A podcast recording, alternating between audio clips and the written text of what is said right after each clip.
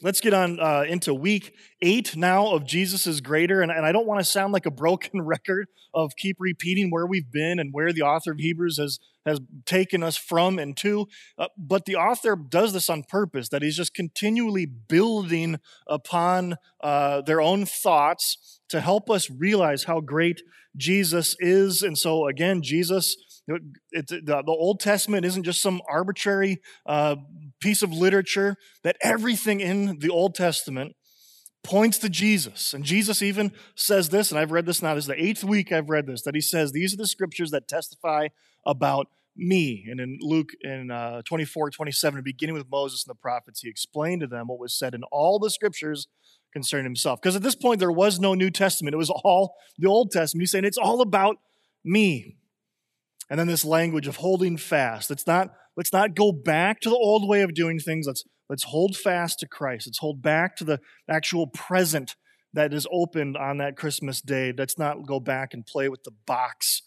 Uh, let's look at Christ. And so this week, though, we're going to be looking at our gentle and empathetic high priest. And so we're going to dig into this in Hebrews chapter 4, 14 through chapter 5, verses 10 through, sorry, through verse 10. Um, I'm going to be reading out of the NIV. That'll all be up on the screen, but if you want to follow along, feel free to, to do so in Hebrews chapter 4, starting verse 14. So the first word, if you had to guess, if you haven't looked, any guesses of what the first word is in chapter 4, verse 14? Therefore. All right. Did you cheat? No, you, I know you didn't. You're not a cheater. Therefore, right? The, the author of Hebrews has done this. I, I, should have counted. I haven't counted, but it's, this has got to be the seventh or eighth time in four chapters that this word therefore has popped up. What is it therefore? Okay, so again, don't want to sound like a broken record because every week we get to add to this list of Jesus is greater than the Old Testament prophets. You have heard in many ways in various places of this, but now it's Jesus. Jesus is greater than the angels. Angels had this really high standing within the Jewish community, so Jesus is greater. Jesus' is gospel and the freedom that we have in Christ is greater than Old Testament law and live this specific way and to be part of this community of believers now, we live a certain way through the power and the freedom that we get in Christ to remain in the covenant. Jesus, 100% human, 100% God, vital for him to be able to forgive us for our sins, but also die for our sins. Jesus is greater than the situation. Old Testament prophets wrote about that. How many times in the, in the, in the book of Hebrews so far, just in four short chapters, have we seen 20, 30 quotations from the Old Testament. Now, when these Old Testament prophets and, and kings wrote things, they had no idea that this was going to be something greater than what they were writing about, that it all points to Jesus. Looked a couple weeks ago at Jesus being greater than Moses, and Moses was superior to the angels, so Jesus is superior to Moses. Uh, when, when Paul uh, preached a couple weeks ago, loving Jesus is greater than what previous generations were offered, that we now have Christ. And then last week, looking at Jesus is greater than rest. That is maybe what we might uh, think of as rest. There's nothing wrong with rest. We ought to rest our, our bodies and our souls and our minds. But that's not the point. Jesus saying, I am the rest. I want to rest your souls, that you don't have to work for salvation, because I already did it. I finished that. So this week, though, looking at Jesus as our gentle and empathetic high priest. So we're just going to kind of look at uh, several different points taken from the text here of Jesus, our high priest. So, starting off in verse 14, it says, Therefore, since we have a great high priest. And so I just want to spend a little bit of time talking about the high priest. This, this week's a little, little odd because the, the author of Hebrews is kind of throwing out some ideas, but he's, they're, they're going to really expand on these uh, ideas in a couple of weeks. Uh, and so we're talking about different priest lines and then also the high priest. So I want to get into this, but I, my, my big question today that I really want to answer is why is it? What makes Jesus my high priest? What, what is it? And I think that's what the author of Hebrews is doing here, building here, right? He's greater, he's greater, he's greater. Now he introduces this high priest thing, but what makes him able to be my high priest? So, what is a high priest? A high priest was an individual uh, in the Old Testament specifically, up until 70 AD, um, that was selected by God, uh, that they oversaw uh, the temple in Jerusalem and the tabernacle as it traveled around in the wilderness. Uh, they were in charge of performing sacrifices and overseeing other priests perform their sacrifices.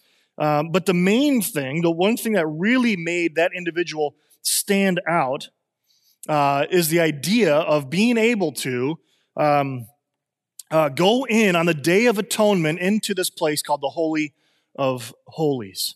And so when we look at the temple, and I'm not, I don't have a diagram of the temple or anything like that, but when we look at the temple, that one third of the space, realistically, there's a couple of storage units off to the side, but they had this huge area that was called the holy place, but then there was a holy of holies, the most holy place.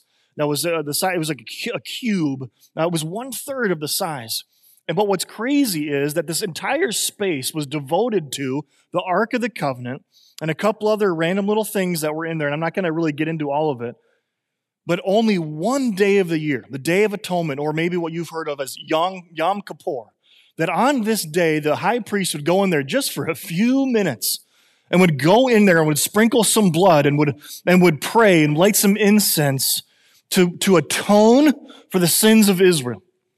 That that priest would go in there, and these were sins of ignorance. These were sins of the camp, and the Israelites didn't even realize they were doing, not blatantly in God's face, God, I hate you, I'm to disrespect you, I'm to do this thing. But no, like these are things like I didn't even realize I was doing this stuff wrong. That there was even a caveat, there's a whole day dedicated to the removal of sins. And so that's what this priest would do. That's what the high priest would do. He would go in, and there was this, this kind of smoke. It was called the Shekinah glory of God that would kind of hover over the Ark of the Covenant. And the priest would interact with this representation of who God is as he would sprinkle blood on behalf of the people. He intercedes and he expiates. They remove the sins of the camp of the Israelites out. Uh, and if you and if you will, he he mediates on behalf of the camp. He intercedes on behalf of all the Israelites. Uh, just this past week, um, uh, Paul brought up uh, uh, Job chapter nine. I think it was in uh, the the systematic theology class that we teach. but it was this idea of Job is crying out. Now he's in, he's angry. He's really mad with God, and he says, "If only, if only there was someone." Who could be an arbiter between God and me. If only there was somebody who could put their hand on my shoulder and put their hand on God's shoulder and bring us together. That is exactly what the high priest does. And that's what Jesus does. That's who Jesus is, that he is that mediator. He, he is that arbiter between God and me, between all of humanity and God. But he's not just a high priest. He is our empathetic high priest. Verse 14, therefore, since we have a great high priest who has ascended into heaven, what stands out between Jesus being our high priest and a natural born human high priest is that when he wins the victory, that after he dies and is raised again from the dead, he ascends into heaven he looks over all the earth and says, This is my kingdom. But then what does he do? He seat, seat, sits down at the right hand of God in position of power and authority, and he immediately gets to work on our behalf. That he ascends, he's, he's raised that he ascends into heaven, and he gets to work, and he says, I now get to mediate I get to go to a God, my Father, who is perfect and holy, who cannot stand the sight of sin. And I get to look down at Brian or whoever it may be, and I get to say, yeah, he hasn't sinned either because he's wearing my righteousness. That he works, immediately gets to work interceding for us, standing in our place. So the author of the Hebrews is going to kind of beg this question. How is it that he can do this? What is unique about Jesus? Yep, he's God. Yep, he's man. Yep, he's greater than Moses. He's greater than the angel. But there's something else going on here that the author is going to try to get to. All right, so he ascends into heaven. Jesus, the Son of God, let us hold firmly to the faith that we possess. All right, let's not go back. Let's not go back to law. Let's not go back to the old way of living. Let's hold fast to the freedom and the grace that we have in Christ, that we get to profess Jesus why? Again, the author of the Hebrews now is going to answer the question why should we do that? Why should we hold fast? Oh, sorry, I didn't click the slide here. Why? Verse 15 For we do not have a high priest who is unable to empathize with our weaknesses, but we have one who has been tempted in every way, just as we are, yet did not sin. I uh, explained this a couple weeks ago, this idea of temptation. So I want to spend a lot of time talking about this because we, we did look at this a couple weeks ago. But this idea of, of Jesus being tempted, and the question always comes up was he actually tempted? I mean, he's fully God. Could he? Could he fully be tempted the way that, that I am tempted? The answer is yes, even more so. And the analogy that I've given uh, many times, the idea of, of lifting weights. That if I'm trying to work on lift of weights and I can't quite lift it and it crushes me, and then I get somebody else to come in there and they actually are able to pump it out, right? They're able to actually lift the weight. The, the question is who actually fully understands how heavy that thing is? It's the person who can actually lift it. And so even though I've sinned millions of times, I can look to this and I can look at this and I can say, how many of those millions of times was I crushed by the weight? That I gave in and Jesus did not sin. That he was fully tempted. The same temptations that I had, the same temptations that you have, whether that's with my thoughts, whether it's my actions, with my body, whatever. He was also tempted because he was human, but he never gave in to the flesh. He never sinned. I have a little, uh, I don't know what you'd call it, something in the back of my mind, a, uh, I guess last week when I was preaching, Angela, I got home and Angela said Henry was like, Daddy needs to calm down. It's not a time. Every time I get animated, I'm like, okay, all right. It's like, well, it's got, you know, there's a name for that, but now it's just there. I can hear Henry. Daddy needs to calm down. You need to calm down, Henry. Um, okay, so he's tempted. Okay, but I want to go back. Okay, he's tempted like we are, but because he was tempted like we are without sin, Go, go back to that verse 15. We don't have a high priest who is unable to empathize with our weaknesses. What is empathy? There's a difference between sympathy and empathy. Uh, Brene Brown, if you're familiar with her, she, uh, I don't know what, what book, she, she's written a lot of different books, but she's written a lot about this idea of empathy and sympathy and listening to people. Uh, but she has this, this phrase that I found the two most powerful words when we're in struggle me too.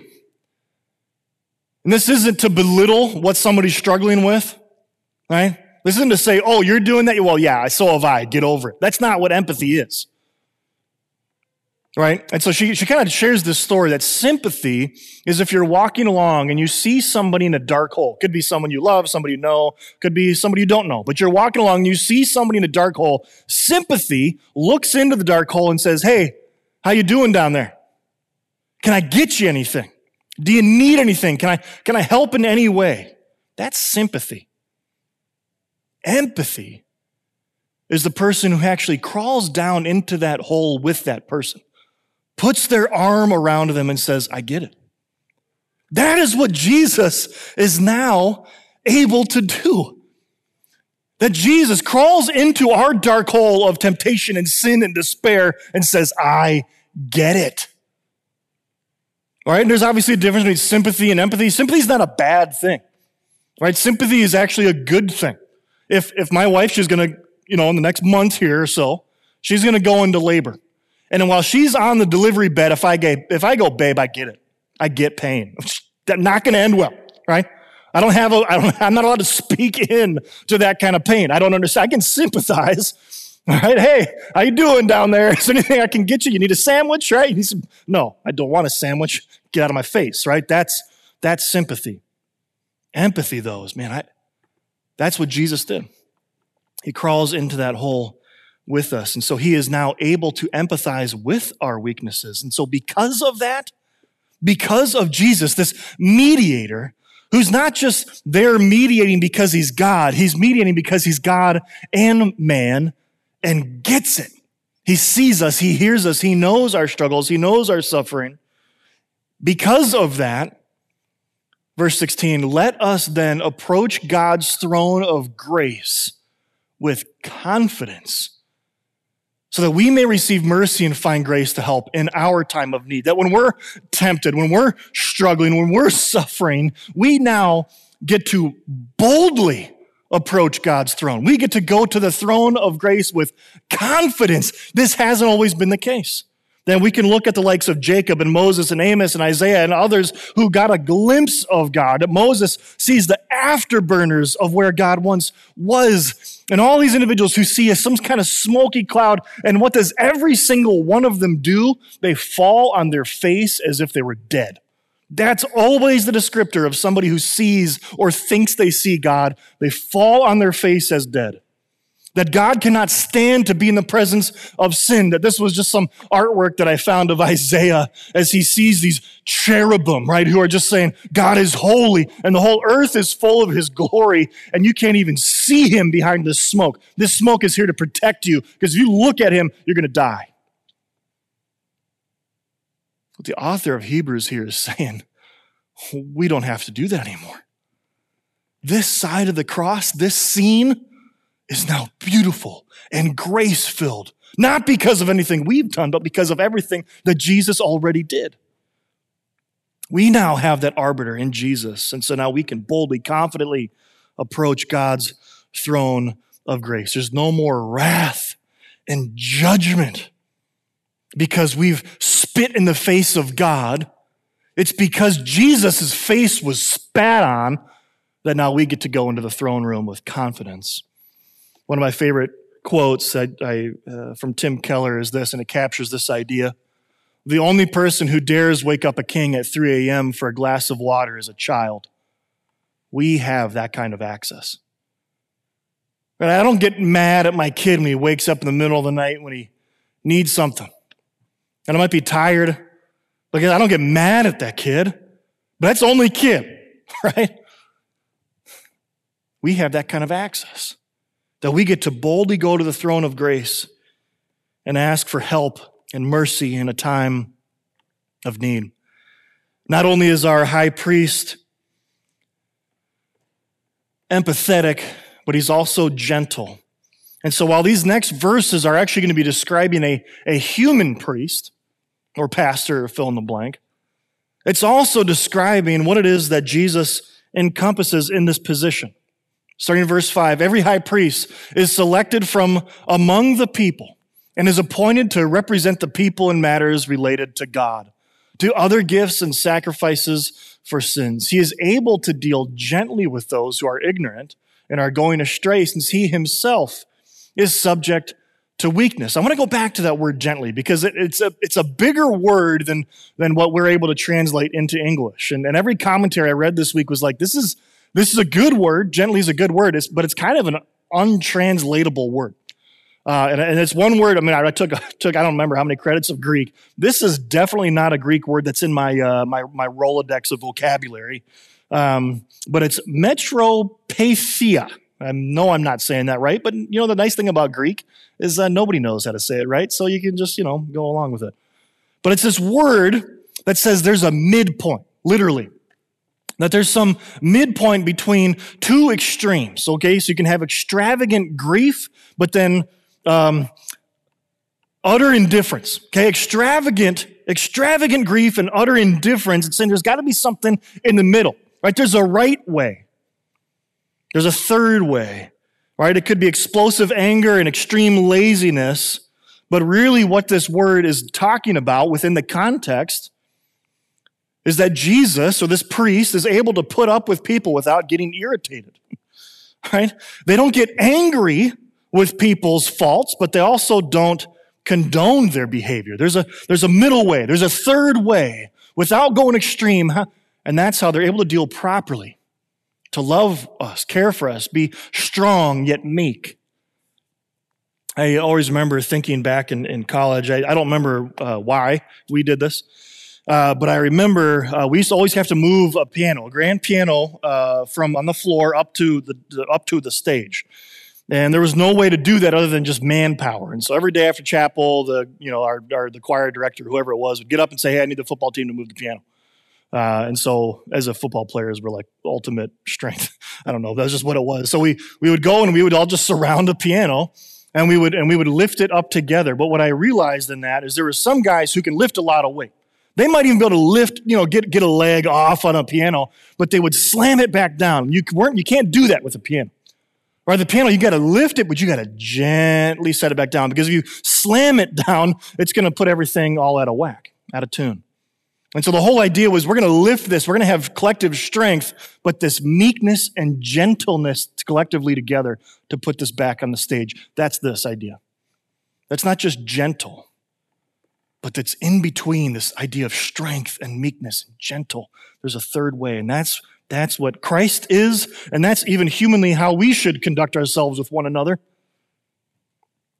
So again, every high priest is selected from among the people. They're chosen and is appointed to represent the people in matters related to God, to offer gifts and sacrifices for sins. He is able to deal gently with those who are ignorant and going astray, since he himself is subject to weaknesses.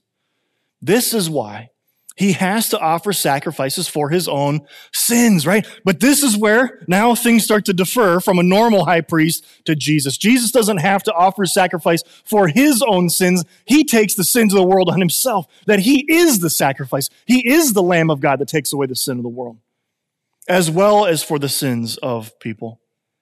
And no one takes this honor on himself, but he receives it when called by God, just as Aaron was. There's nothing glorious about this position. It should be one of humility uh, and meekness. And that's exactly what Jesus does. He doesn't say, Hey, look at me. I'm now this high priest. I want to do whatever I want to do, which is exactly what Aaron does. And I don't want to talk a lot about Aaron, but Aaron was Moses' brother. He was the first high priest. And as he's offered this position, within weeks, he completely destroys it. He completely misses what he's supposed to be doing. It'd be like being a, being a CEO. What he does basically is that, that God says, don't have any other gods.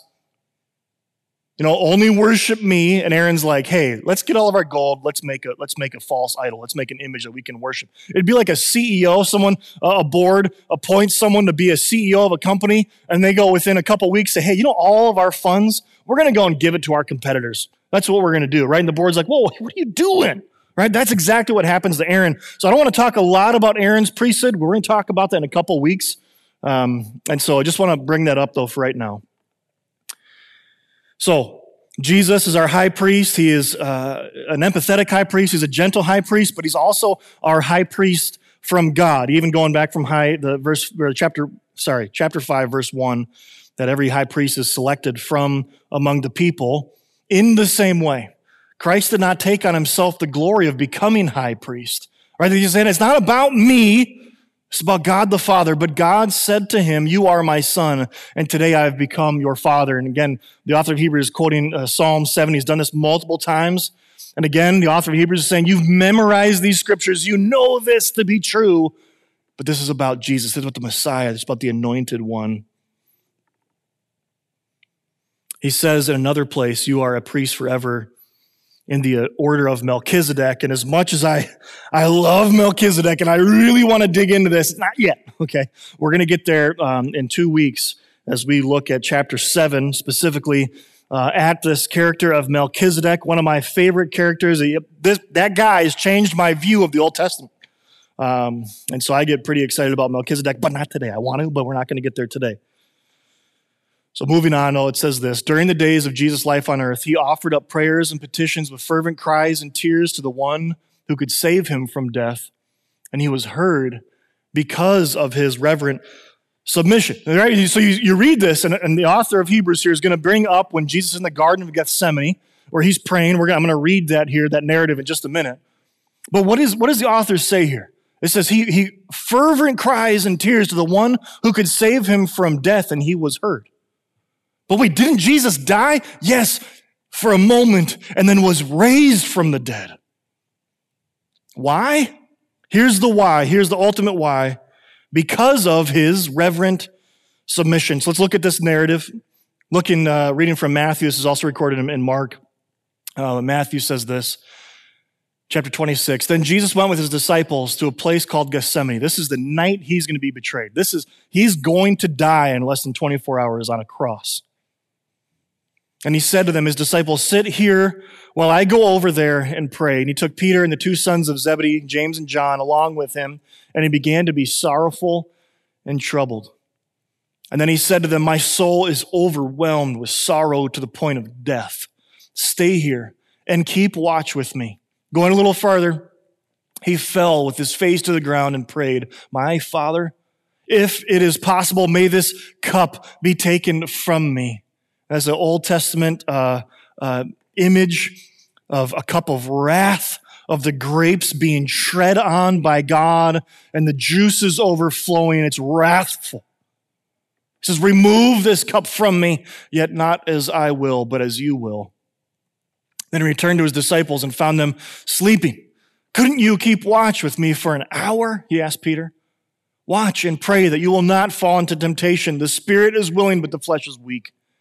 He went away a second time and prayed, My Father, if it is not possible for this cup to be taken away unless I drink it, may your will be done. And when he came back, he again found them sleeping because their eyes were heavy. So he left them and went away and prayed once, prayed again a third time, saying the same thing. Then he returned to the disciples and said to them, Are you still sleeping and resting? Look, the hour has come, and the Son of Man is delivered into the hands of sinners. Rise, let us go. Here comes my betrayer. Jesus is in agony over not just his impending death, but what it represents that he's going to absorb the wrath of God for the people that are even about to put him in handcuffs. He submits to God's will. And what I want to try to do here in our remaining moments is answer the question why? Why does Jesus submit? Why does Jesus obey? He's also God. He was also there in, in eternity past in the Trinity as they agreed that this is what they were going to do, that they were going to make humanity in, in their image, but they were going to spit in God's face. And Jesus said, But I'll take on flesh as your image, as your image, perfect image to our image bearers. They're going to spit in my face, but I'm going to die for their sins. And he willingly submits and then he obeys fully, completely. Why? Why does he need to do this? Well, the last point here is Jesus, our obedient high priest. Son though he was, he learned obedience from what he suffered. And once made perfect, he became the source of eternal salvation for all who obey him. So I want to focus on those two verses. We have this idea of perfection. He, be, he was made perfect. And, and I think in our context, in our language, we hear perfect, and we also then say, well, then there must be something imperfect about God. That's not the case. Let's just think about this in context. Son though he was, he was already the Son of God. He was already anointed one. He already was the Messiah. He learned obedience from what he suffered and was made perfect or was made complete, would be a better word. And he became the source of our eternal salvation for all. Let me illustrate it this way.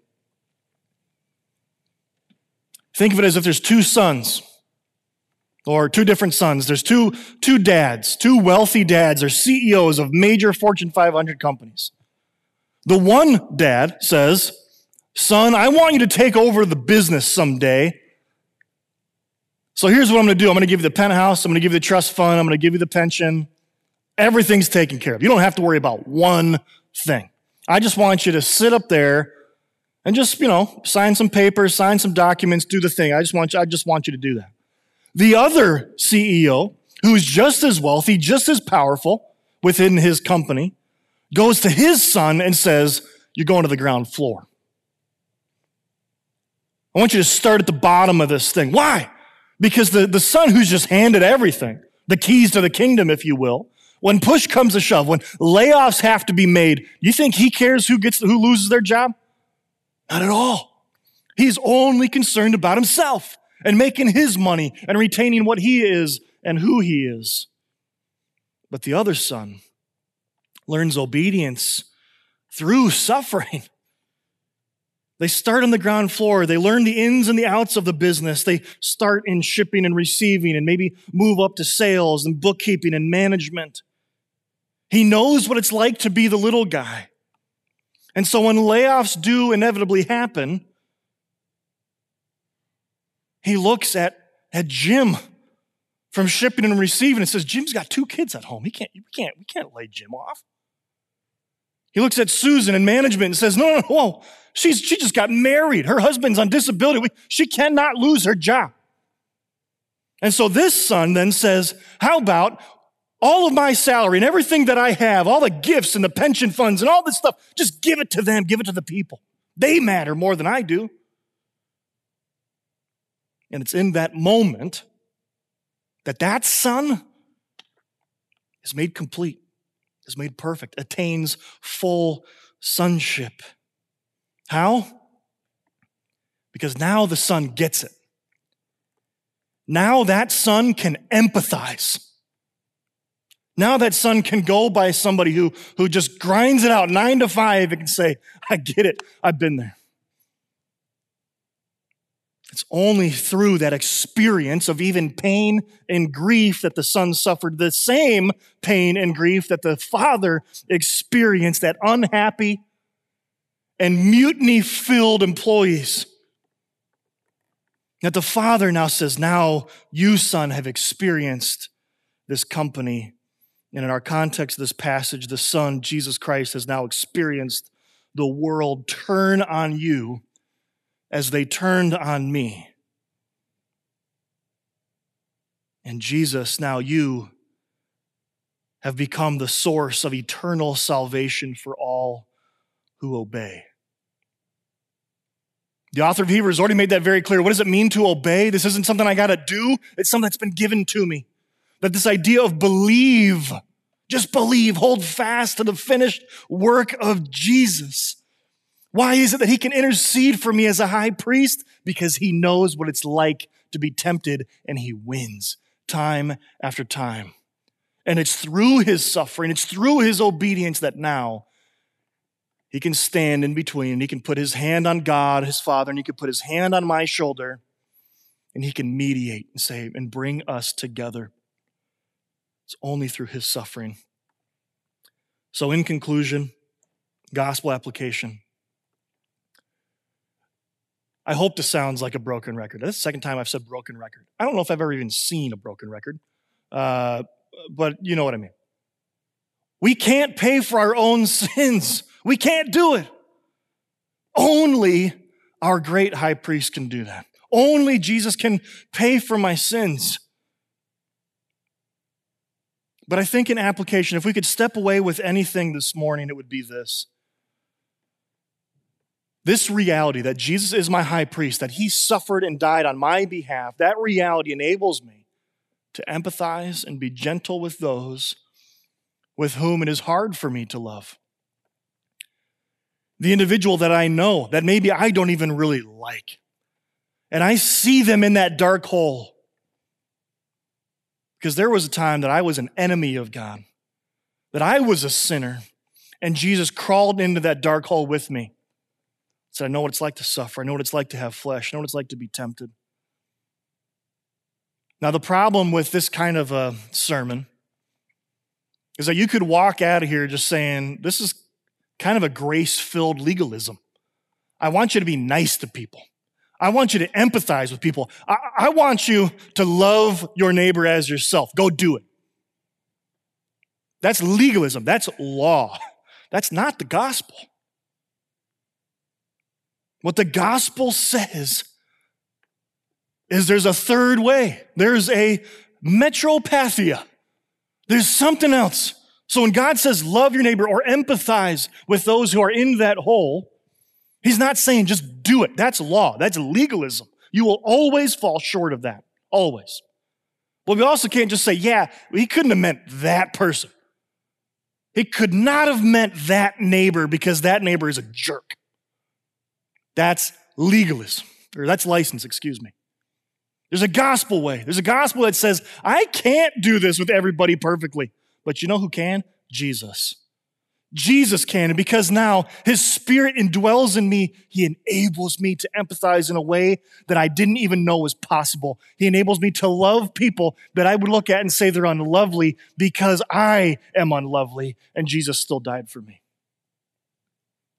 I can't do this, but Jesus sure can, and He did. So now I get to. In just a few moments, as always, we're going to take communion. If you weren't able to grab the elements, feel free to go out in the lobby and grab some. But Nothing magical about these elements. Nothing magical about a, a, a, little coffee creamer cup filled with juice and a really stale wafer. Nothing magical about this. That these elements don't take away my sins. They simply enable me to remember my mediator, to remember my high priest who suffered and bled and died obediently to his Father so that we might have everlasting life.